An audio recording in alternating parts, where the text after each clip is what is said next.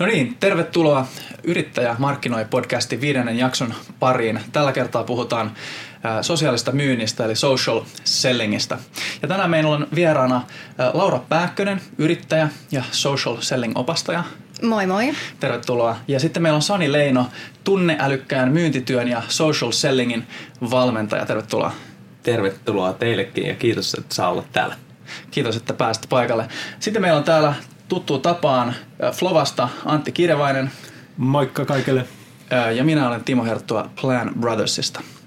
Ja ennen kuin mennään ihan tota suoraan kovaan asiaan, niin, niin palataan vielä askel taaksepäin. Eli Laura, miten päädyit social sellingin pariin ja mitä teit ennen sen parin päätymistä?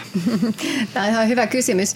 Mullahan on pitkä myyntiura takana, että mä oon aloittanut myyntityön oikeastaan parikymmentä vuotta sitten, niin siitä voi laskea, että minkä ikäinen mä olen, mutta ihan on sieltä lähtenyt kukkakaupasta, torilta, sitten mä oon ollut mäkkärissä, duunissa, eli tiskin takana myynnissä jo pitkään, mutta B to B-myyntiä ja markkinointia mä oon tehnyt nyt viimeiset kaksitoista vuotta suunnilleen. Ja viimeisimpänä tuolla D N A-yritysliiketoiminnassa olin siellä yritysverkkokauppapäällikkönä, sitten liiketoiminnan kehityksessä ja markkinoinnissa ja paljon tehnyt siis digitaalisen markkinoinnin kanssa myös duunia. Ja nyt toteutin pitkäaikaisen haaveeni tämän vuoden alussa ja hyppäsin yrittäjäksi. Ja tällä hetkellä mä autan B to B-yritysten myyntijohtoa, markkinointijohtoa ja myyntitiimejä sitten hyödyntämään sosiaalisia verkostoja ihan siinä myyntityössä. Mitäs sitten Sani? Joo, meillähän on tota, Lauran kanssa itse asiassa samanlainen tausta. Me ollaan molemmat D N A-laisia. Siellä itse asiassa tehtiin yhdessä. Mä oon kanssa vähän reilu kymmenen vuotta tehnyt B to B-myynnin parissa töitä. Ja oikeastaan social sellingiin tutustuin vahingossa. Vuosi oli kaksituhattakymmenen, muistan sen hetken, koska tuli se aha moment. Ää, mun piti mennä puhumaan, mitä hyötyä on sosiaalista mediasta myyjälle. Ja mä mietin, että mitäs mä oikein kertoisin siinä ja ajoin kaikki tilaukset ulos, jotta saisi vähän dataa, että olisi jotain muutakin kättä pidempää. Ja silloin huomasin, että hetkinen, täällä oikeasti on arvoa myös myynnillisesti, että kolmesataatuhatta euroa on tullut sosiaalisten verkostojen kautta jo silloin. Ja silloin mä niin kuin päätin tutustua tähän laajemmin. Et siitä se on niin kuin lähtenyt ja sillä tiellä ollaan, että yhä vahvemmin. Ja täytyy sanoa vielä, että tämä vuosi on ollut kyllä mahtavaa aikaa niin kuin myynnille, markkinoinnille. Et me vihdoin puhutaan enemmän asiakkaasta kuin mitä me myyntinä tai markkinointina tehdään, vaan me puhutaan asiakkaasta enemmän. Se on hienoa aikaa. Ja oliko niin, että myös Sani, sä olet äh, toiminut yrittäjänä tässä matkan varrella? Kyllä, joo. Yrittäjänähän olen tosiaan edelleen. Eli mä oon ollut yrittäjähenkinen mielestäni kaksituhattaseitsemän vuodesta. Ehkä mekin tunnetaan sieltä startup-piireistä, mutta virallisesti yrittäjä tosiaan vähän reilu puolitoista vuotta nyt. Ja, ja tota, oon kyllä oikeasti rakastunut lajiin. Että nyt, nyt saa olla just niissä projekteissa, missä tykkää. Ja social selling on yksi niistä rakkaita projekteja. Hyvä, kiitos molemmille taustatuksesta. Tota, äh, nyt ehkä samaan tapaan kuin viimeksi Antti tota, latasi suoraan pöytään, että mitä on brändäys, niin ehkä tänään sitten mä kysyisin, että mitä on social selling ja, ja tota, äh, erityisesti, että mitä, mitä social sellingiin kuuluu, mitä ehkä äh, ei muuten tule tehtyä, eli minkälaisia, minkälaisia aktiviteetteja. Niin Laura, miten sä näet asian? Joo, kiitos. Tämä on tosi hyvä kysymys. Jos mä oikein napakasti tiivistän, niin mä sanoisin, että social selling eli sosiaalinen myynti on sosiaalisten verkostojen hyödyntämistä siinä myyntityössä. Jos vähän lavennetaan, niin mä sanoisin, että sosiaalinen myynti on sosiaalisten verkostojen hyödyntämistä siinä myyntityössä, mutta myös sen asiakasymmärryksen kasvattamista ja sen henkilöbrändin rakentamista. Ja näiden lisäksi, niin eli tähän asiakasymmärryksen kasvattamisen, henkilöbrändin rakentamiseen, sosiaalisten verkostojen ja sen sosiaalisen median hyödyntämiseen, niin kuuluu myös viestintä. Eli miten, miten sä vaikutat muihin ja vaikutut muista. Eli puhutaan myös ihan vaikuttajaviestinnästä. Ähm, Mutta toki jos ajattelee ihan sosiaalista myyntiä, niin se lähtee siitä, että miten muutetaan sitä omaa ajattelutapaa ja mindsettiä siihen suuntaan, että mitä se, äh, miten sen asiakkaan ostoprosessi on muuttunut tässä vuosien varrella, mitä se tarkoittaa sille myynnille, miten myyjän tulee muuttaa omaa myyntikäyttäytymistä vastaamaan sen asiakkaan ostoprosessiin. Äh, toisena tietenkin, no tosiaan tämä myyntiprosessi, eli päästään se mindset on aina se hankalin osuus siinä, että miten käännetään ja, ja niksautetaan se oma ajattelu tähän tulevaisuuden suuntaan, mutta sitten se prosessi, että mitä se käytännössä tarkoittaa. Ja ihan konkreettisena toimenpiteenä niin mä lähden usein siitä, että kun mä olen asiakkaalla, niin me katsotaan sitä nykyistä myyntiprosessia, miten se tällä hetkellä toimii. Onko siellä jotain, missä sakkaa, mitkä osat toimii tosi hyvin. Ja sitten lähdetään katsoa, että minkälaisia asioita tämä sosiaalinen myynti konkreettisesti tuo siihen nykyiseen myyntiprosessille, niin rikastetaan sitä sosiaalisen myynnin toimenpiteillä. Ja sitten tietenkin kolmantena vielä nämä työkalut, että minkälaisia työkaluja voidaan käyttää sitten siinä sosiaalisessa myynnissä avuksi. Palataan näihin osa-alueisiin vielä myöhemmin, mutta miten Sani, miten sä näet sosiaalisen myynnin versus vaikka joku relationship selling tai, tai muut tämmöiset niin kuin tätä termiä ennen tulleet termit? Joo, mun mielestä tota, hyvä muistaa se, mistä se on lähtöisin. Similariteetti on se yksi termi, mikä ohjaa sitä toimintaa, että mitä yhteistä meillä on ihmisinä, jotka yhdistävät meitä ja miten sitä voidaan hyödyntää myynnin kontekstissa. Oma termi on, mitä on käyttänyt tavallaan, että se on se tapa, miten suhde tulee ennen sopimusta. Se on ollut liittävän lyhyt, mä muistan sen. Fokus on suhteessa, mieluummin kuin yksittäisessä kaupassa. Ja, ja tota, käytännössä tarkoittaa, että miten syventää, rakentaa luottamusta myyntiprosessin vaiheiden ohella. Eli meillä on se myynnillinen prosessi, mutta miten me voidaan oikeasti vaikuttaa siihen toiseen ihmiseen ihmisenä näissä myyntiprosessin vaiheiden välissä. Ja siihen liittyy sitten näitä erinäköisiä osa-alueita, mitä varmaan kohta käydään läpi. Ja just kysyit tuosta, että miten se eroaa esimerkkinä vaikka nyt tänne suhdemyyntiin, niin siinä on osa-alueita myöskin esimerkkinä just triggermyynnistä, että tulee joku ulkoinen impulssi, tai sitten siihen, että miten me hyödyntää meidän henkilökohtaisia suhteita, mitä saadaan ää, tehtyä niin kuin fiksumpia, oikeita asiakkaita palveltua oikealla tavalla. Hyvä. Okei, Laura, mä nappasin sulta tuosta mindsetin muuttamiskohdasta tämän niin kuin tulevaisuuden suunnan, niin mitä on muuttunut? Tietysti sen lisäksi, että meillä on nykyään sosiaaliset mediat, niin mitä on muuttunut nykyään sella, sillä lailla, että tästä social sellingistä on tullut niin kuin varteenotettava kandidaatti? No joo, oikeastaan kaksi asiaa, mitkä on muuttunut. Mä sanoisin, että ensimmäisenä tämä ostoprosessin muuttuminen, että miten se on muuttunut ja mikä sitä, sitä B kaksi B-päättäjän osto- ja tiedonhankintakäyttäytymistä on muuttanut. Eli netti, hakukoneet, sosiaalinen media, se on muuttanut meidän kaikkien ostokäyttäytymistä ihan kuluttajina, mutta toki myös se B kaksi B-päättäjän käyttäytymistä.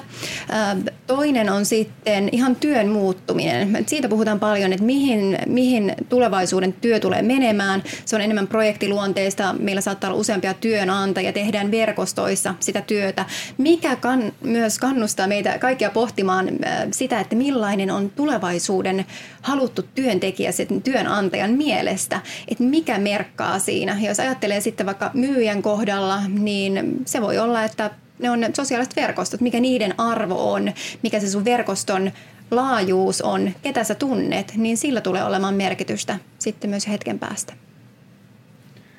Äh, tästä herää kysymys, että koska tämä on näin kauaskantoista tai niin kuin laajaa, niin miten Antti, äh, tavallaan, sä et ole välttämättä niin kuin samalla tavalla kuin Laura ja Sani, niin tämmöinen niin kuin pitkän linjan myynti-ihminen, äh, niin tota, oot sä törmännyt social sellingiin äh, tuolla somessa liikkuessasi tai, tai muuten? No täytyy sanoa, että kun kuuntelin Laura ja Sania, niin paljon niin kuin semmoisia tuttuja elementtejä löytyy, että kun itsekin on yrittäjä ja sitten pitkään tehnyt niin kuin työtä, duunia, uraa valmentajana, aikaisemmin niin kuin ketterän softakehityksen puolella, nykyään niin kuin uuden tietotyön parissa, niin itsellä tärkeä osa työprofiilia on myös verkostoituminen, ää, kanssakäyminen sosiaalisessa mediassa, tietysti muutenkin niin kuin alan yhteisöissä ja verkostoissa. Et, et tavallaan, niin kuin, ja sitä kautta myöskin sitten tulee kauppaa ihan luonnollisestikin, että se on niin kuin tavallaan yksi osa mun duunia ja tavallaan niin kuin jonkun osan siitä voi, voi niin kuin pistää social sellingin alle, mutta tavallaan niin kuin se on semmoista mun kokonaisvaltaista duunia, vaan, vaan yksi osa.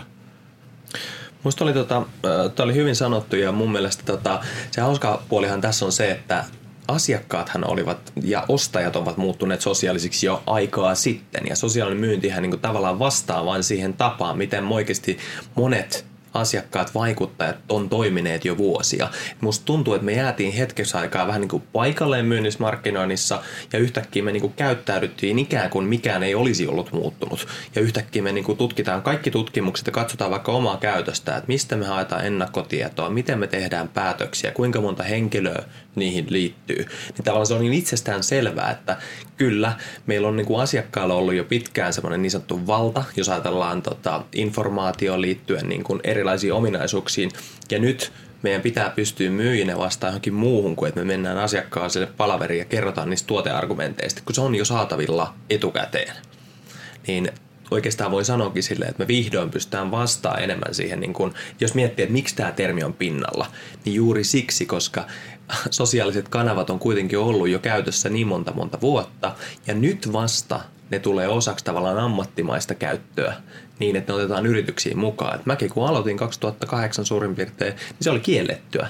Ei, ei saanut olla sosiaalisessa mediassa. Et sä olet yrityksen edustaja, että sinä voisi sosiaalisessa mediassa viestiä. Niin tämähän on kääntynyt ihan päälailleen. Nyt puhutaan henkilöbrändeistä ja työntekijälähettelyydestä.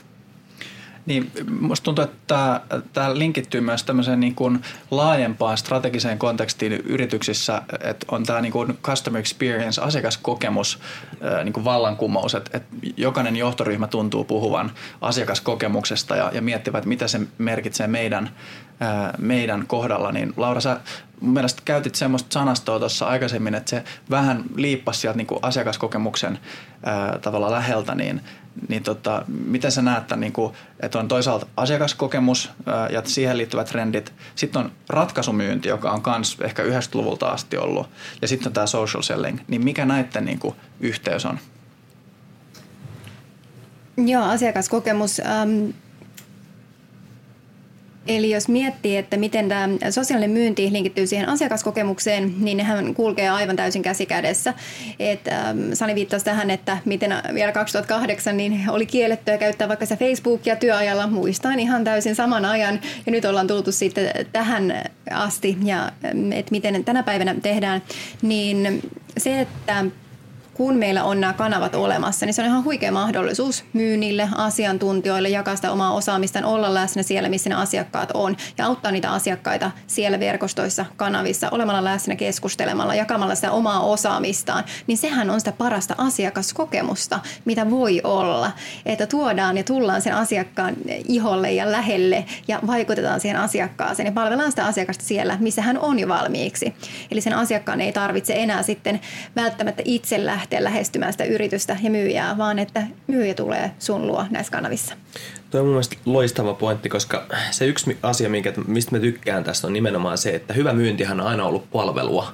Se on ollut hyvää palvelua, ja tavallaan kun me ollaan tässä ajassa kiinni, me vihdoin puhutaan siitä, että oikeasti tämähän on asiakkaan ostamisen auttamista. Hyvät myyjät on tehnyt sitä aina, mutta nyt me puhutaan sitä vielä niin kuin isommassa mittakaavassa. Että jos joku on pitänyt sanoa, että no okei, Sani, miten me pitäisi päästä liikkeelle? Kolme niin kuin sanaa, niin mä sanoin, että anna enemmän aiemmin. Se on niin kuin se yksittäinen juttu, koska me ymmärretään se, että jos me voidaan antaa arvoa aiemmin asiakkaalle ennen kuin me ollaan itse pyytämässä jotakin, niin se on niin kuin sellainen yksi fundamentti, mikä, mikä tulee olla. Mä kysyisin nyt Sani sulta, että, että miten taas sitten niin kun ratkaisumyynti ja toisaalta sisältömarkkinointi liittyy ää, social sellingiin. Et koska niissähän on kyse myöskin siitä, että tarjotaan arvoa asiakkaalle, ollaan niin kun palvelija ja neuvonantaja, ja, ja sit sisältömarkkinointi taas pyrkii nimenomaan tuottaa relevanttia ää, sisältöä. Niin mi- mitä social selling tuo näiden niin kun päälle tai, tai rinnalle? Joo, olisi hyvä varmaan pikkasen pureutua tuohon social sellingin niin kuin tavallaan tematiikkaan syvemmin. Eli jos mietitään sitä, että mitkä on niin kuin sellaiset kaksi isoa eroa, mitä social sellingissä tulee. Toinen liittyy tavallaan enemmän tähän ratkaisumyynnin toimintamalliin, toinen enemmän siihen just tavallaan sisältöjen avulla toimimiseen. Et mä itse määritellyt, että on lyhyen tähtäimen social sellingiä ja sitten on pitkän tähtäimen social sellingiä. Lyhyen tähtäimen social sellingin mä oon tarkoittanut niitä toimenpiteitä, mitä voidaan aktiivisesti itse myyjinä, markkinoinnin ja asiantuntijoina tehdä tavallaan luodakseen itsellemme niin kuin myynnillisiä mahdollisuuksia tai parantamaan sitä niin kuin asiakasymmärrystä tai suhdetta. Ja pitkän tähtäimen social selling on taas nimenomaan sitä niin kuin oman asiantuntijuuden esille tuomista, sisältöjen hyödyntämistä ja että se tulee pidemmällä välillä se niin sanottu big win. Ja nämä on niin kuin ne isot erot, mitä pitää olla, että molempia tarvitaan. Mutta jos mietitään vaikka niin kuin sisältöjen roolia, niin asiantuntijat aiemmin eivät välttämättä ole ihan hirveästi käyttäneet sisältöjä hyödykseen ennen kuin he tapaavat asiakasta. Ei siis sisältöjä, jolla he tutustuvat asiakkaaseen etukäteen, mitä kaikkea luonteenpiirteitä ja teemoja sieltä löytyy, vaan monesti se tavallaan taikahetki on tapahtunut aina siellä ratkaisuehdotuspalaverissa, toisessa palaverissa. Ja tämä syklin lyheneminen, että meidän pitäisi pystyä ensimmäistä kertaa, kun me tavataan asiakas, niin vastaamaan jo niihin asioihin, mitä se asiakas on tiedosta itsestään jakanut, mitkä ne todelliset tarpeet on. Meidän olisi pakko pystyä oikeasti, koska niitä ei kenelläkään enää ole aikaa ottaa kymmentä myyntimiestä, joka kertoo sulle siinä palaverissa. Tyypillisesti menee näin, viisitoista minuuttia tutustumista, viisitoista minuuttia chitchattia ja kymmenen minuuttia lopusta, jos sanotaan, että no ensi palaverissa kun me nähdään, niin mä teen sulla ratkaisuehdotuksen tästä.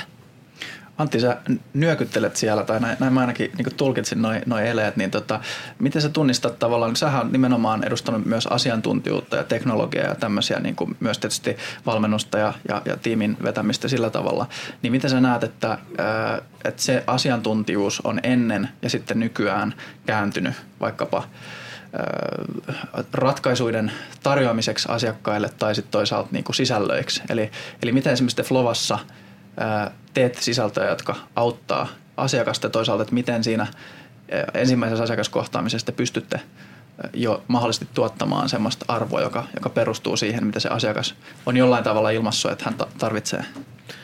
No, täytyy sanoa, että on edelleenkin meille semmoinen asia, mihin mulla ei ole yhtä, yhtä tiettyä ratkaisua, eritoten sen Sen, eritoten sen takia, että tota, se mitä me tehdään, niin me ei, me ei varsinaisesti niin kuin tarjota asiakkaille yhdelle osastolle jotain hyvin selkeää ratkaisua heidän hyvin selkeäseen ongelmaan, vaan yleensä me tullaan paikalle silloin, kun asiakkaalla niin kuin eri osastojen välillä yhteistyössä, kommunikaatiossa, muussa on ongelmia, joiden sitten niin kuin tavallaan niiden, niiden niin kuin, äh, yksittäiset ilmennyskohdat voi olla sitten tavallaan, että missä se näkyy, minkälaisena oireena, voi olla hyvinkin monessa paikassa.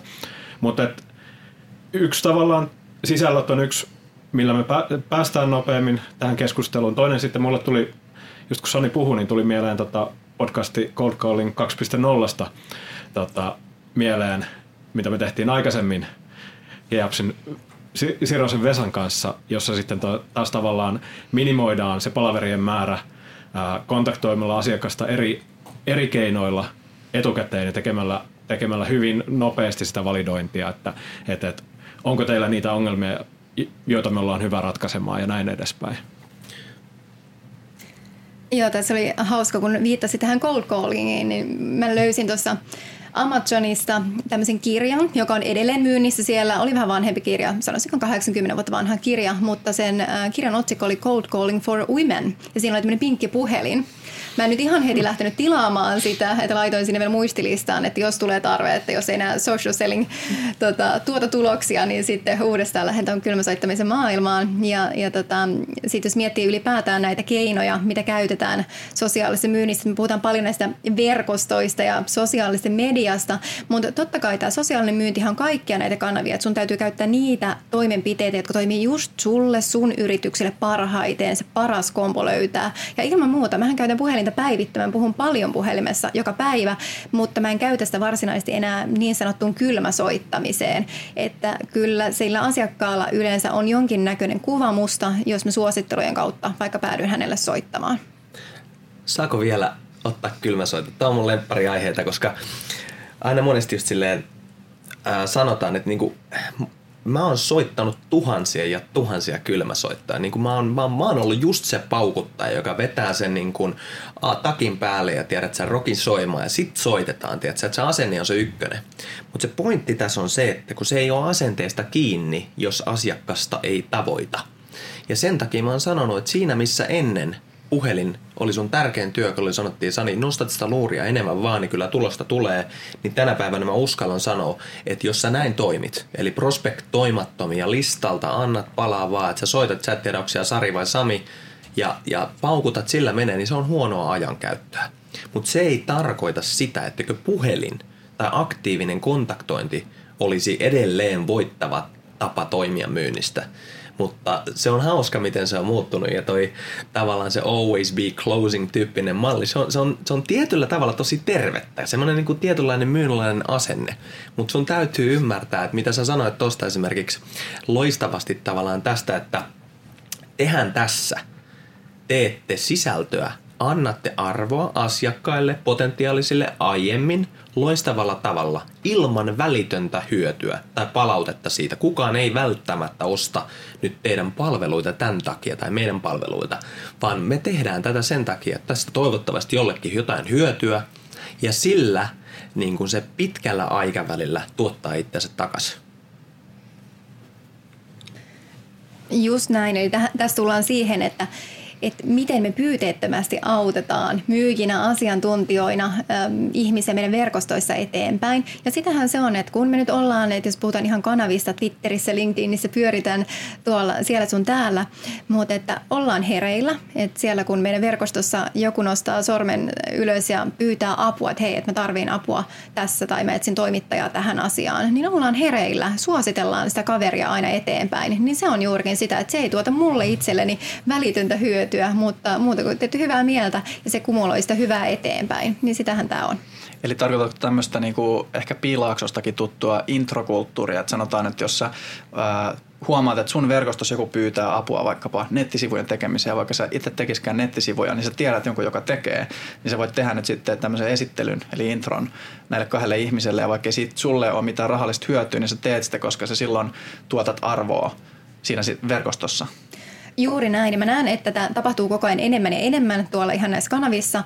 Ja sitten ylipäätään tämmöinen toisten esittely eteenpäin. Me ollaan suomalaisina ehkä vähän oltu siinä ujoja pyytämään sitten tämmöistä esittelyä, mutta mä kannustan siihen kyllä vahvasti, että Yhdysvalloissa sitä käytetään tosi rohkeasti ja meidänkin täytyy olla rohkeampia pyytämään esittelyä eteenpäin, kun me huomataan, että okei, että tämä kaveri tuntee ton, niin sinne vaan pyydetään esittelyä.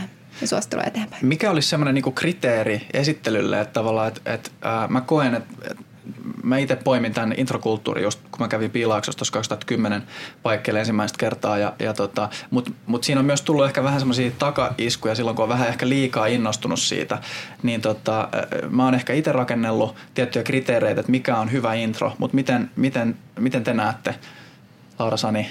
Joo, äh, mun mielestä se on hyvä mekanismi. Mä oon pöllinyt sen myöskin tuolta. Siis se on hyvä, itse asiassa toi Piilaakso esimerkkinä tai U K, siis markkinat, jos oikeasti on kilpailu. Meillä ei täällä härmässä voidaan vetää, vetää ihan millä tyylillä vaan, me voidaan menestyä. On, se on niinku, meillä, siis jos markkinat, jossa informaatio on niin tukossa, että sun on pakko tehdä jollain tavalla eri lailla, että sä et vedä sitä samaa putkea. Äh, Mutta hyvä mekanismi on sieltä herralta nimeltä Gary Vaynerchuk. Siinä on aika neroutta siinä neljässä sanassa, että äh, anna ensin arvoa, anna ensin arvoa, anna ensin arvoa ja sen jälkeen pyydä jotakin. Eli tavallaan on se sitten kolme kertaa annat ennen kuin pyydät, niin se on tavallaan itsellä ollut semmoinen mantra, millä mä toimin, että pyrin ensin auttamaan ennen kuin mä pyydän. Toki sen ei tarvitse olla niin, että jos mulla on nyt just sulle oleva asia, jossa sä just nyt voisit auttaa, niin kyllähän nyt välillä meidän pitäisi pystyä olla rohkeampia pyytämään, koska mä oon tuossa Lauran kanssa samaa mieltä, että monesti meitä parjataan suomalaisina, että me ollaan semmosia ja tämmösiä, mutta yksi missä maailmallakin suosituksia ei ole tarpeeksi, koska niitä ei pyydetä. Se on se yksinkertainen syy. Ihmiset olisi valmiita suosittelemaan, mutta me ei olla pyydetty niitä. Mutta siinä kun me pyydetään, niin perusmantra voisi olla esimerkiksi, että ekana vähän antaa jotakin heille päin, tarjoaa edes apua ennen kuin lähtee heti pyytämään. Et kyllähän se niin kuin sieltä Jenkeistä tullut myyntikulttuuri, että tavallaan siellä on semmoinen kiva automatisoitu litania, joka tulee mun LinkedIn inmailiin ja siinä pyydetään sit sitä sun tätä niin kuin heti ekalla. Niin tuo ekoil dateillä petin pyytäminen, niin pitäisi pikkasen mennä niin kuin varsinkin täällä vähän pehmeämmällä mallilla eteenpäin.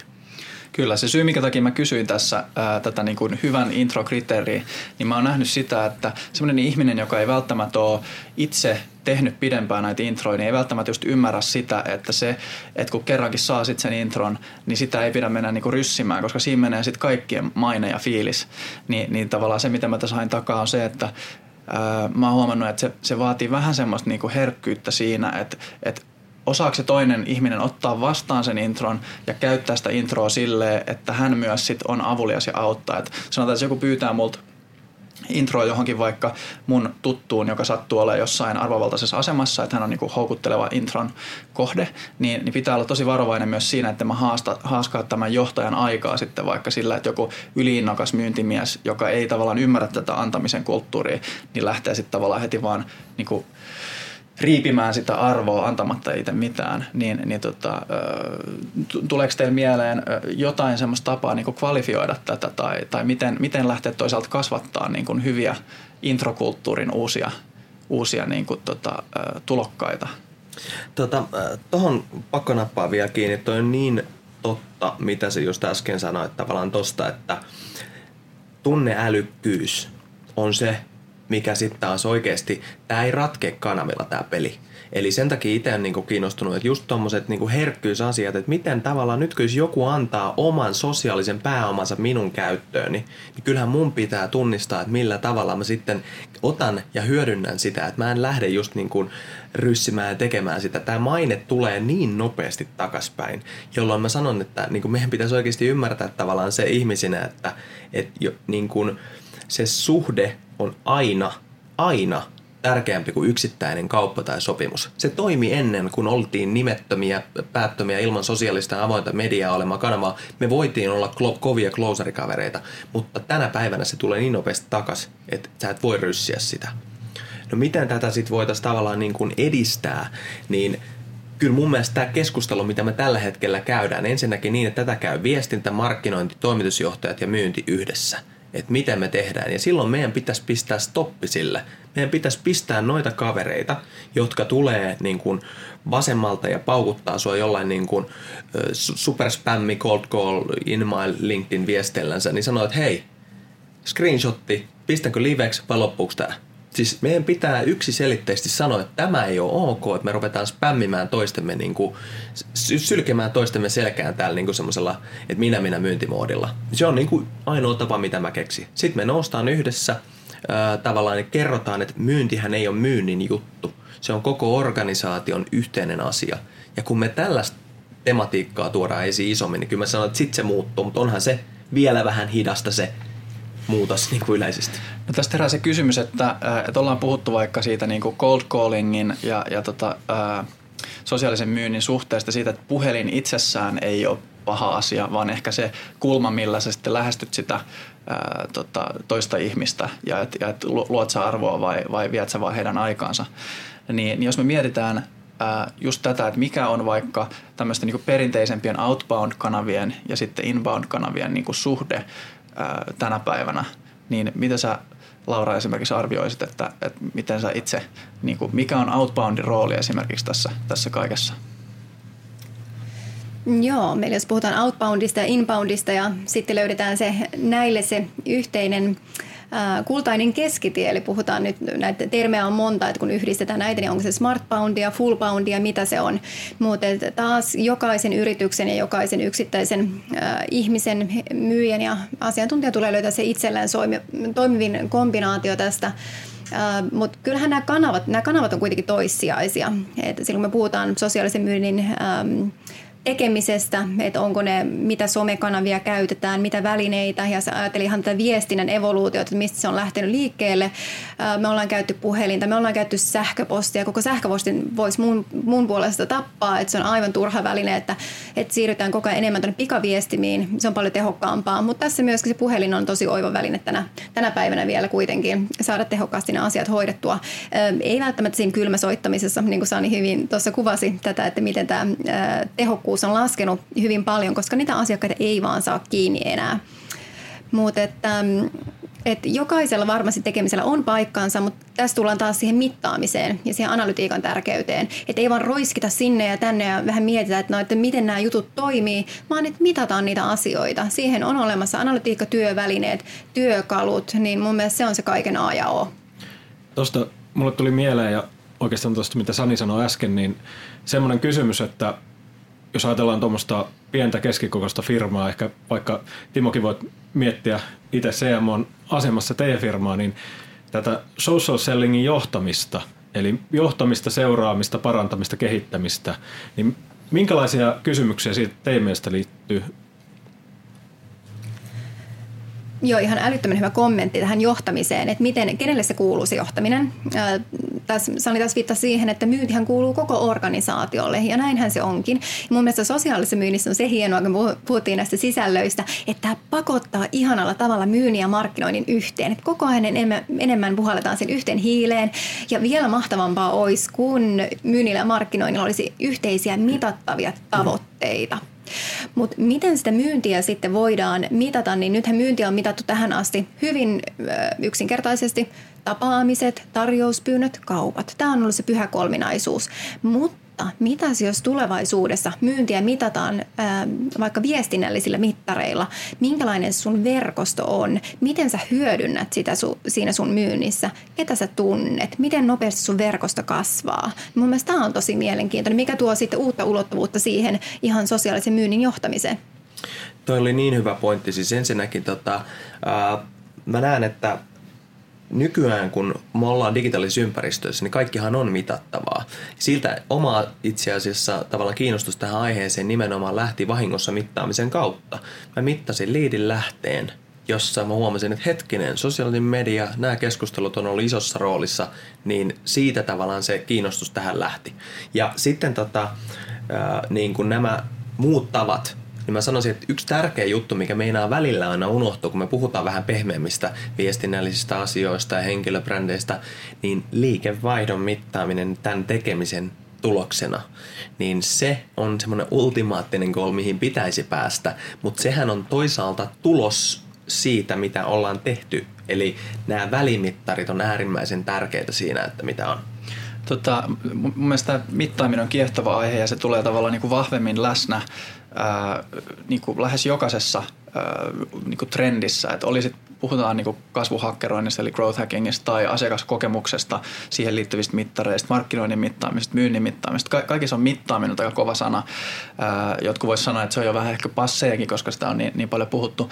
Mutta mut Sani, sä mainitsit tästä, että sulla se lähti nimenomaan tästä niin kuin liidin lähteen mittaamista, niin pystytkö vähän avaa sitä, että et hyvin usein tuntuu, että et se jos ei ole yhtään tottunut mittaamaan näitä juttuja, mm. niin, niin se voi olla vähän semmoinen niinku, äh, kuumottava homma, että mistä niinku lähtee liikkeelle. Niin mistä te silloin lähditte liikkeelle? Eli, eli oliko se, että C R M:stä vaan niinku raportti ulos, että, että kaupat per liidin lähde ja siellä vaan sattuu olemaan sosiaalinen media. Et mitä, jos se, äh, mitä jos ei olla tajuttu, että itse asiassa liidin lähde onkin sosiaalinen media, että se, se on yeah. vaan joku muu äh, mm. tai tyhjänä se, se tota liidin lähdekolumni tai näin. Niin.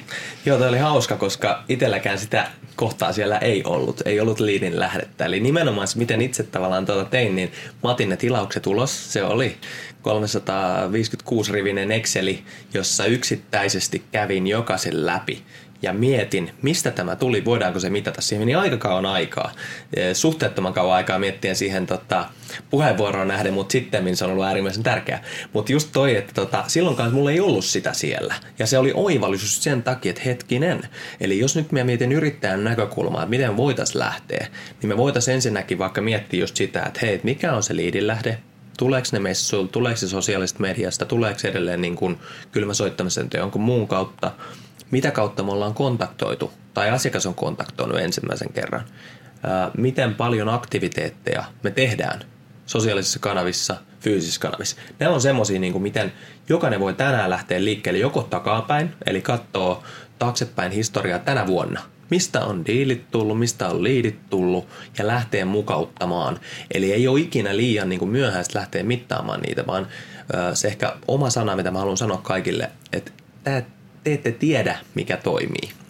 Ja sen kun mä sanon itselleni, niin mä huomasin, että hetkinen, että se vähän jopa ärsytti. Ja sitten mä huomasin, että mä löysinkin aika paljon uudenlaisia niin kuin kanavia, toimintamalleja ja ympäristöjä, josta mä voin saada myynnillisiä mahdollisuuksia. Ja silloin kaksituhattakymmenen se oli sosiaalinen media, ja nyt tänä päivänä se voi olla joku ihan uusi. Esimerkiksi itse löysin vaikka webinaarit, joka tuotti sitten taas arvokasta sisältöä. Mites Laura? Tämä niin kuin mittaaminen, mistä sä yleensä lähdet vaikka asiakkaiden kanssa liikkeelle silloin, kun mittaaminen on ihan tavallaan nollapisteessä? No me lähdetään juurikin tästä, että katsotaan ihan konkreettisesti vaikka se C R M, että mistä ne liidin lähteet tulee. Onko siellä yhtenä vaihtoehtona esimerkiksi, esimerkiksi Salesforceenhan saa liidin lähteeksi merkattua sosiaalisen median sinne alasvetovalikkoon ja varmasti hyvin monessa asiakkuuden hallintajärjestelmässä tänä päivänä, että lähdetään ihan tuommoisesta perusjutuista liikkeelle. Mutta joo, eli riippuu siitä, että mitkä ne on liiketoiminnan tavoitteet, myynnin, markkinoinnin tavoitteet, kun me lähdetään rakentaa sitten itse asiassa niitä mittareita, niin sen jälkeen lähdetään miettimään sitten, että mistä me saadaan tämä data kerättyä, kun meillä on tavoitteet ja mittarit olemassa. Joo, tuosta mulle tuli mieleen se, että kun äsken keskusteltiin siitä niin kuin tavallaan lyhyestä ja pitkästä aikavälistä ja itselle sydäntäni lähellä on just tämä holistinen näkökulma se, että me ei ryssitä sitä pitkän aikavälin näkökulmaa tekemällä liikevaihtoa tässä kuussa tai ensi kuussa, eikä sitä asiakaskokemusta, niin tota, onko tähän semmoisia mitään niin kuin mittareita tai työkaluja tai periaatteita, jolla, jolla pidetään huolta siitä, että tavallaan se tekeminen pysyy laadukkaana, asiakasta kunnioitetaan, siitäkin huolimatta, että yksi mittari mahdollisesti on se liikevaihto? Siinä on paras mahdollinen lä- mittari on se, että jos sulla on pitkä asiakassuhde, niin ostikohan uudelleen. Se on niin kuin paras mahdollinen mittari, mutta tota, joo, tuo on todella hyvä pointti. Ja mä väitän, että tossa mittaroinnissa meillä olisi kaikilla vielä kehitettävää. Miten monta hymyä aiheutin tällä viikolla niin kuin nykyasiakkaille tai jollekin muulle? Miten mitata näitä, että jollain on suositteluhalukkuutta aidosti? Meillähän on siinä tietyllä lailla niitä mittareita on olemassa, mutta miten me ylläpidetään ja hyödynnetään sitä, että esimerkkinä ää, joku me ollaan mitattu vaikka, että minkälainen asiakasosuus meillä on niin kuin asiakkaan tavallaan käytettävissä olevassa budjetista, mutta miten tavallaan me tunnetaan, että hei, kuinka hyvin me tunnetaan asiakasorganisaation, tiedät sä, oikeasti sisäiset haasteet, ongelmat, mikä meidän verkoston peitto on sieltä asiakkaan sisällä. Tämmöiset asiat meillä ei ihan hirveästi mittareita niin kuin mun mielestä ole fiksulla tavalla. Että kyllä ne keskittyy numerisiin, niin kuin siellä on aina euromerkki perässä, sit sitä mitataan. Verkoston kasvuprosentti, asiakassuosittelu, tyytyväinen prosentti, nämä on paljon niin kuin vähemmän mitattuja asioita ylipäätään. Paljon olisi kehittävää mun mielestä.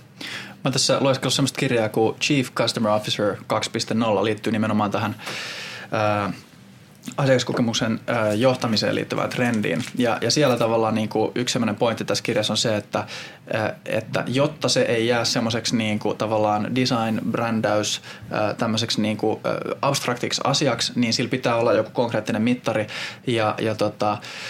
Ja, ja si- siinä kirjassa ehdotetaan, että se on niinku, äh, tavallaan niinku, onko se net customer asset growth. Eli toisin sanoen as- niinku yksittäisiä asiakassuhteita pidetään äh, niinku arvokkaina assetteina ja niistä seurataan sekä sitä niinku absoluuttista lukumäärää äh, ja sitten euromäärää. Ja, ja tavallaan se tämä net customer asset growth tarkoittaa sitä, että äh, sa- niinku sisään tulevat uudet asiakkuudet versus lähtevät asiakkuudet ja niiden sitten erotus. Eli onko se positiivinen vai negatiivinen. Ja sama juttu euroissa. Niin tämä nyt varmaan suoraan niinku tähän sosiaalisen myynnin ää, tota, niinku kysymyksiin vastaa, mutta mun mielestä se on vaan niinku kiinnostavaa, että jopa niinkin tämmöisessä abstraktissa asiassa kuin asiakaskokemus, joka herkästi menee sit tosi niinku laadulliseksi, niin sielläkin suositellaan tällaista hyvin tota, bisneksen ytimessä olevaa mittaria.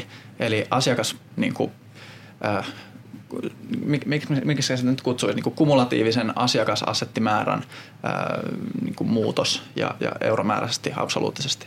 Tuo on todella hyvä pointti. Ja tuossa itse asiassa oli se, että äh, toinen asia, mitä mä silloin älysin mitata, tai, tai jo kun otin ulos nämä, sitä, siitä datasta saa edelleen irti, niin oli just tämä, että mm, mä oon aina väittänyt, että se ensimmäinen kauppa tuskin on sun kannattavin kauppa, esimerkiksi asiakassuhteessa, koska se luottamuksen rakennus kestää, aluksi vähän ehkä tingataan ja jotain muuta, niin mä huomasin sen, että niin kun social selling myyntimoodin tavallaan tuottamat kaupat olivat arvokkaampia. Semmoiset suhteet, jotka olivat niin kuin pitkäkestoisempia, niin siellä oli myöskin se keskikaupan koko oli suurempi, jolloin tämmöiset asiat on niin kuin hyvä, että jos nyt me ollaan aika loppupäässä vuotta, ensi vuonna lähdetään mittaan, niin ottaisi muutaman semmoisen mittarin itsellensä siihen rinnalle, jota lähtisi katsomaan niin kuin sitten ensi vuonna ja kattoiset hetkinen, koska sä tu- mä väitän, että otappa viiva, ottakaa kaverin kanssa viivaa, myyntimoodit ja pistäkää joku, joka sanoo, että höpsän hö, tää, tää on ihan huttua ja joku, joka uskoo tähän ja on saanut treeningiä ja oikeasti niin kun lähtee täysillä vetämään,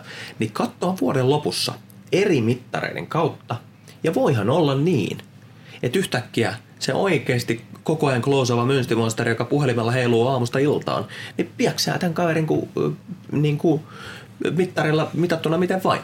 Eihän se välttämättä niin olekaan. Sen takia mä sanoinkin, että älkää nyt uskoko ketään niin kuin tavallaan mututuntuman perusteella, tai että olipas kiva puheenvuoro. Menkää ja kokeilkaa. Ja se, että tulkaa sen jälkeen sanomaan esimerkiksi mulle, että tämä malli ei toimi, koska ei ole mitään, niin kuin kaikki perustuu dataan, jota tehdään. Ja vielä tärkeimmin se perustuu kuitenkin siihen tunteeseen, mikä asiakkaalle jää tästä kokemuksesta. Niin, miten Laura näet äh, tämän niin kuin mittaamisen ja, ja tota social sellingin äh, myymisen organisaatiossa, niin näiden kahden niin kuin suhteen? Eli, eli tavallaan, että onko ikinä semmoisia keissejä, kun menet asiakkaaseen, että siellä on joku, joka sut on sinne pyytänyt, mutta sitten voi olla vastarannan kiiskiä. Niin miten sä koetat mittaaminen tässä tapauksessa vaikuttaa asiaan? Eli jos ajattelee tätä niin sisäistä myyntityötä tämmöisessä niin kuin muutosjohtamisessa.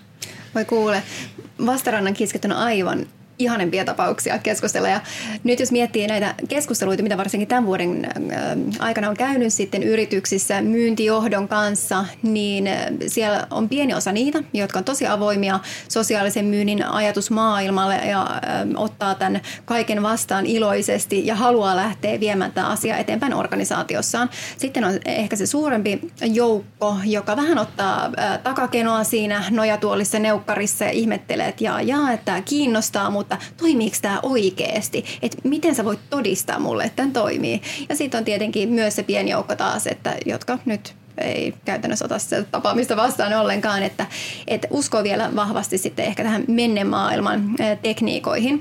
Mutta varmasti siinä sisäisellä todistamisella on paikkansa. Ja tämähän tulee sen toiston ja niiden loistavien esimerkkien kautta. Et mun mielestä Sani on ihan loistava esimerkki juurikin sieltä edellisen työnantajan D N A:n ajoilta, että Sani todisti ja näytti tämän, että tämä toimii taas sen datan perusteella.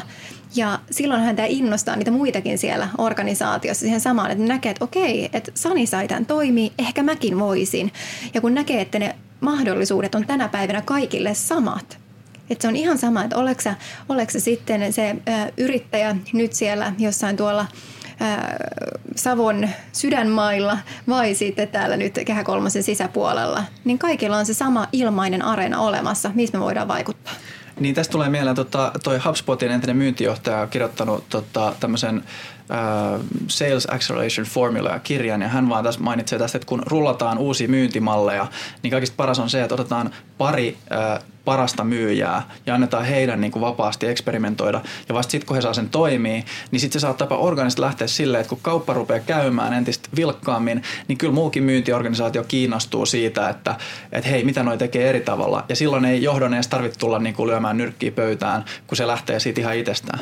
Tuo on todella hyvä pointti. Sen takia mun mielestä niin kuin ihan ensisijainen kysymys on se, että meidän pitäisi pystyä kaikki vastata kysymyksiin niin kuin miksi. Ensin pitää vastata kysymyksiin miksi ja sitten kun tavallaan me huomataan, että siellä on monesti siellä on sellainen pilottiryhmä, jotka on vastannut sisäisesti kysymykseen miksi, eli suomeksi sanottuna he ovat oivaltaneet jotakin. Tämä ei toimi, tämä, tämäkään ei toimi pakotuksella vaan oivallutuksen voimalla. Kun me pystytään vastaamaan kysymykseen miksi, vasta sen jälkeen se muutosprosessi on, niin kuin on mahdollinen. Että on semmoinen termi, kun on sanottu, että the bigger the why, the, the harder to try. Mä uskon siihen tavallaan, että jos mä oikeasti ymmärrän, että hei, nyt tää on tärkeä mulle, tää on mulle mahdollisuus, ja sit sä yrität ja löydät kyllä ne kanavat. Vähän kompuroit siellä sun täällä, eka podcasti menee vähän sinne sun tänne ja tulee sössytystä tai blogi ei olekaan semmonen kuin se on tai joku muu. Mutta sä oot valmis yrittää, että miten sä pääset sitten niin kuin tällä moodilla eteenpäin ja oot niin kuin täällä huomenakin. No tosi hyvä. Nyt kun me ollaan myyty meidän yleisö tästä social sellingin tota, hyödyllisyydestä, tiedetään miten sitä mitataan, ää, väylä on auki, niin ää, vedetään yhteen. Mitä konkreettisesti kannattaisi nyt lähteä sitten joko siellä Savon sydänmailla tai vaikka Tampereella tai Oulussa, niin ensimmäisenä, niin että et mittarit on tärkeät ja, ja se, että oikeasti todistetaan, että tämä toimii myös, myös meillä, mutta mitä ne on ne toimenpiteet, mistä helpoimmin ehkä saisi tuloksia, eli tämä niin lyhyt tähtäin. Niin mites vaikka Laura aloittaisit? Joo, mä voin ottaa kopin tästä lyhyestä tähtäimestä ja siitä konkretiasta, mitä mä todella paljon mun asiakkaiden kanssa tänä päivänä, mistä me lähdetään liikkeelle, niin kyllä me puhutaan siitä digitaalista jalanjäljestä paljon, että minkälainen sun digitaalinen jalanjälki on, miten sä olet esillä tällä hetkellä eri kanavissa ja ihan yhtenä hyvänä esimerkkinä se, että lähdetään katsomaan ne sun someprofiilit. Businessmaailmassa tällä hetkellä Twitter, LinkedIn Suomessa toimii parhaiten. Laitetaan ne kondikseen, hiotaan ne timanttisiksi. Katsotaan sitä omaa LinkedIn-profiilia sen asiakkaan silmin, että onko se sellainen sun profiili ja se, mitä sä tuot siitä sun osaamisesta esille, että se asiakas ostaa sinut ja sun osaamisen jo ennen sitä ensimmäistä tapaamista. Sehän on aivan paras tilanne, kun sä pääset sitten kontaktiin sen asiakkaan kanssa, niin asiakas tuntee jo sut ainakin osittain. Joo, mun mielestä tuota, tuossa on, niin, se on hyvä puoli, että jos ajatellaan, että aamulla maanantaina sun pitäisi lähteä kontaktoimaan, niin jälleen kerran, jos sä käytät näitä kanavia, niin sä voit täältäkin tehdä aktiivista myyntityötä. Sä voit käyttää näitä leadin lähteeksi, katsoa vähän ennen kuin sä otat sen puhelimen, joka voi olla se sun kontaktiväline kyllä. Se voi olla LinkedIn, Twitter tai joku muu tai sähköposti, mutta täältä kautta sä voit katsoa, että mikäs tää mun asiakaspotentiaali, jota mä oon menossa tapaamaan, millaisia henkilöitä nämä on. Ja sen jälkeen lähtee myöhemmin ehkä, kun sä uskallat tekstiviestimäisesti eli viestinnällä tavoitella suoraan näiden kanavien kautta. Miksi mä sitä suosittelen on se, että puhelisoittoja tulee aika paljon enemmän kuin viestejä näiden verkostojen kautta. Saat ohituskaistan tätä kautta. No sitten jos miettii muuten, niin moni on sanonut, että no helppo sanoa, kun on viisituhatta ihmistä jotenkin kontaktiverkostossa, niin sitäkin voi tehdä systemaattisesti. Profiilit, omat kasvot, sähköposti allekirjoitukseen, tuo susta luotettavan neuvonantajan näköisen, oikeasti toimit omilla kasvoilla. Sä lähdet kasvattaa sitä verkostoa. Sen jälkeen, kun sulla on verkosto olemassa, niin kysyt itseltäsi, kuinka hyvin mä tunnen tämän mun verkosto. Tietääkö ne, mitä mä teen? Tietääkö ne, missä asioissa mä voin oikeasti auttaa? Sanot niille moi. Viidelle ihmiselle, kymmenelle ihmiselle, joka aamu, joka ilta. Otat pienen tavan itsellesi sanoa terve. Ja yhtäkkiä sä huomaat, että se myynti ei enää tunnu niin sanotusti myynniltä, kun sä tutustut sun verkostoon ja sieltä tulee tällaisia. Ai niin joo, hei, mun pitikin sulle. Ja tämähän on se tyypillisin niin kuin tapa, että hei, luottamus on rakennettu ja nyt sä lähdet vaan niin kuin katsoa, että mitä yhteistä voisi olla. No mitäs Antti, miten sä, miten sä sanoisit, miten, miten niin kuin sä neuvoisit, että lähdetään liikkeelle tässä? Niin kuin, tässä on mainittu nyt sosiaalisen median profiilia, sähköpostiallekirjoitusta ja, ja tavallaan tämmöistä niin kuin systemaattista ää, omaa verkostoa tutustumista. No kyllä mä tavallaan ehkä rakentuen siihen, niihin keskusteluihin, mitä tässä podcastissa on käyty käyty aiemmin, niin liittäisin tähän vielä sen, että miettii niin kuin omalta kohdaltaan, oman firman kohdaltaan sen, että, että kuka on ja miten, miten se voisi sitten näkyä esimerkiksi sosiaalisen median puolella. Että onko, onko asiantuntija, onko ihmisten yhdistäjä, mitä, mitä tekee ja tehdä sitten, miettiä vähän niin kuin järjestelmällisesti sen, että mitä sitten haluaa, haluaa tämän näkyvän sosiaalisen median puolella. Ja, ja sitten toisena ehkä tuo Sanin, Sanin tuoma se juttu, että miettii sitten tavallaan sitä asiakkaan polkua asiakkaaksi ja miten, miten voisi sosiaalisessa mediassa sitä edistää. Sani. Toi oli niin tärkeä pointti. Toi, toi on yksi, mikä mä haluan vielä korostaa se, että on joku semmoinen myyttinen asia, että jotkut tietyt tyypit voisi olla niin kuin sosiaalisessa mediassa. Että mähän on tämmöinen vähän hiljaisempi tai mulla on asiantuntijabisnes tai putkiliike, että se ei mulle sovi. Ensimmäinen askel on nimenomaan tunnistaa itsesi ihmisenä, tunnistaa sun oma bisnes. Miettiä, että mitä se tarkoittaa meidän kannalta. Liikkuuko meidän potentiaaliset asiakkaat siellä? Sehän on se syy, ei se, että sä tuot itsesi framille vaan väkisin, vaan se, että sä toivottavasti voit antaa arvoa jollekin sulle asiakasympäristöön. Tuosta on pakko kysyä, tosi usein sanotaan B two B-piireissä, että ei meidän asiakkaat käytä Twitteriä, ei mm. meidän asiakkaat käytä LinkedInia eikä varsinkaan Facebookia, että ei, ei meillä ole mitään järkeä olla somessa. Mitä sä, Sani, vastaat siihen? Mä vastaan siihen, että todennäköisesti sä tutkit nyt sitä pelkkää ylintä päättää. Ryhmää. Sä et ymmärrä sitä, että kuusi pilkku kaksi tutkimusten mukaan, kaksituhattakuusitoista tutkimus S E B I, kuusi pilkku kaksi ihmistä osallistuu keskimääräisen B two B päätöksentekoprosessiin. Se ei tarkoita, että hallituksen puheenjohtaja välttämättä eläkepäivillään siellä olisi siellä sosiaalisen median Twitterissä ja Snapissa, mutta vaikuttajat liittyy, liikkuu siellä. Ja suurin ostajaryhmä, joka myös multa ostaa palveluilta, ne on monesti näitä sosiaalisen median vaikuttajia, jotka itse myy sen idean sitten varsinaisesti leimanlyöjälle. Joo, ja kyllä alkaa varmasti olla. LinkedInissä tulee ihan tänä päivänä tai pian ainakin täyteen äh, miljoona suomalaista kyllä. LinkedIn-käyttäjää tai tiliä, että et kyllä ne päättäjät on siellä. No sitten ihan loppuun vielä tota, vedetään yhteen, niin Niin tota, jos nyt otetaan niin tarkastelua paitsi tämä lyhyt tähtäin, niin myös pitkä tähtäin, niin mikä on ehkä semmoinen niin yksi juttu, jos tästä social sellingistä jotain pitäisi viedä kotiin, niin minkä, minkä haluaisitte viestiä, niin aloitetaan Antista. No, mitä mä omalta kohdaltani ja Flovan kohdalta näen, mitä me voitaisiin vielä tehdä enemmän, niin on asiakasymmärryksen lisääminen sosiaalisen median kautta. Että me tehdään jonkun verran sitä tälläkin hetkellä ja näin edespäin, mutta etenkin niin kuin uusien asiakaskohtaamisten kautta me voitaisiin hakea vielä enemmän apuja siihen, että me tutustutaan sosiaalisen median ja ihmisten sisältöjen kautta siihen, että, että ketä nämä on ja kuinka me voitaisiin heitä auttaa. Eli kerro joku konkreettinen esimerkki siitä, että mitä tämä, mitä tämä esimerkiksi voisi tarkoittaa. Miten tutustutaan niihin potentiaalisiin asiakkaisiin sosiaalisessa mediassa? No esimerkiksi se, että on, on tulossa joku myyntitapaaminen tai muuta. Katsotaan ihmisten sosiaalisia, sosiaalisen median tilejä. Ehkä saatetaan jopa, jos aika on hyvä, niin, niin, niin vähän keskustellakin siinä. siinä. Mahdollisesti katsoa, että jos heillä on tullut, tullut jotain blogauksia ja podcasteja, kommentoida, kommentoida niitä, näin edespäin. Ja muutenkin saada kuvaa siitä myöskin firman blogiin ja ehkä uutisten kautta, että mitä heillä, mitä heillä menee, että voitaisiin sitten lähteä juoksevin jaloin siihen tapaamiseen. Todella hyvä. Anna enemmän aiemmin. Vähän mitä voit tehdä ennen palaverista sen aikana. Mä haluaisin ottaa semmoisen, että pyrkisi luomaan kosketuspist, kohtaamispisteitä niin kuin yhä useammin. Se pointti, mitä, mitä mä itse havahdoin, on se, että jos mä y- ymmärrän sen, että mä en niin kuin ehkä välttämättä tiedä, mikä toimii parhaiten, niin mä uskallan lähteä vähän kokeilemaan. Kun mä aloitin myyntityön, mä toimin puhelin, sähköposti, ää, tapaamiset. Ja nyttemmin mä oon niin kuin huomannut, hetkinen, siellä on muitakin kosketuspisteet. Verkkosisällöt, webinaari, ehkä omat sisällöt, oma verkosto-osa, sosiaalinen media, niin mitkä on niitä kohtaamispisteitä siellä monesti digitaalisessa, koska se asiakaspolku alkaa alasta riippumatta digitaalisessa, jossa se asiakas muhun voi tutustua etukäteen. Onko se joku sisältö? Onko se joku asiantuntija-artikkeli? Onko se joku sosiaalisen median profiili tai, tai joku muu vastaava? Et miettii oman bisneksen kanssa, mitkä on ne kohtaamispisteet, mistä se asiakas ensi kerran, kun hän suuhun törmää, jota me emme tiedä, että milloin ensi kerran, niin, mutta voidaan vaikuttaa, että miten hän törmää. Että hän törmää suurin piirtein samalla lailla, että hei, asiantunteva profiili, asiantunteva sisältö, niin se tuo sen oman esimerkin. Luo nämä kohtaamispisteet bisnekselle. Nyt mä pääsin yllättämään tähän lopuksi. Mä sanon, että revis sun käyntikortit.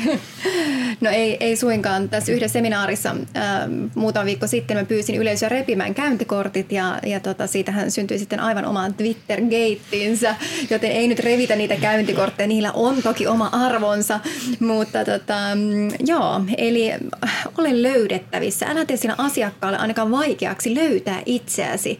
Eli tuo sitä sun omaa osaamista julki. Olet sitten biologi, Scrumi-ekspertti, whatever, niin äm, sulla on ihan valtavasti syvää osaamista ja tuolla on asiakkaita, jotka on valmiita maksamaan siitä osaamisesta, niin kerro siitä, mitä sulla on. Loistavaa. Mitäs sä otit mukaan? No, täytyy sanoa, että tässä on tullut todella paljon arvokkaita asioita, että et jotenkin, jotenkin mä menin aika semmoiseen niin kuin, ää, itsereflektiomoodiin tässä näin, että sä vähän yllätit nyt tuolla, en mä tajunnut, että multa saattaisi kysyä, mutta, mutta, mutta, mutta täytyy sanoa, että kyllä se on varmaan se, että miettii niin koko organisaation laajuisesti just sitä, että mitä paikkaa kukin ihminen siellä organisaatiossa pelaa ää, ja tavallaan, että millä tavoin he voi niin kuin itsensä näköisesti olla mukana siinä keskustelussa, eli, eli tavallaan niin kuin, ää, Et, et me puhuttiin viime, viime jaksossa Mikon kanssa niinku autenttisuudesta brändissä, niin mä uskon siihen, että tavallaan, että et esimerkiksi mä liityin Blind Brothersiin aika vastikään, joka toimii turvallisuus- ja kiinteistöalalla, niin mä en voi väittää olevani turvallisuus- ja kiinteistöalan niin asiantuntija kymmenien vuosien kokemuksella, niin, niin mä en voi pelaa sitä paikkaa. Mutta sen sijaan on paljon annettavaa äh, tavallaan esimerkiksi niin kuin vaikka ihan äh, asiakaskokemuksen mittaamisen kautta tai tämmöisiä niin kuin markkinoinnillisia näkökulmia, äh, jota mä sitten taas voin tuoda. Ja, ja mä oon huomannut, että itse on hirveästi yhteneväisyyksiä niin kuin toimialarajojen yli äh, niin kuin si, niissä haasteissa, mitä kullakin firmalla on, jolloin itse asiassa mulla on enemmän annettavaa myös tähän niin kuin toimialan sisäiseen keskusteluun, kun mä alun perin niin kuin ajattelin. Niin ehkä se, niiden niin kuin ymmärryksen rakentaminen, että mitä esimerkiksi meidän devitiimi voi tuoda pöytään, mitä myyjät voi tuoda pöytään, mitä back office voi tuoda pöytään itsensä näköisesti. Mutta hei, kiitos teille. Tämä oli mun mielestä huikea, valaiseva keskustelu. Kiitos Laura, kiitos Sani, kiitos Antti. Kiitos. Kiitos Timo. Kiitos, mahtavaa. Moi moi.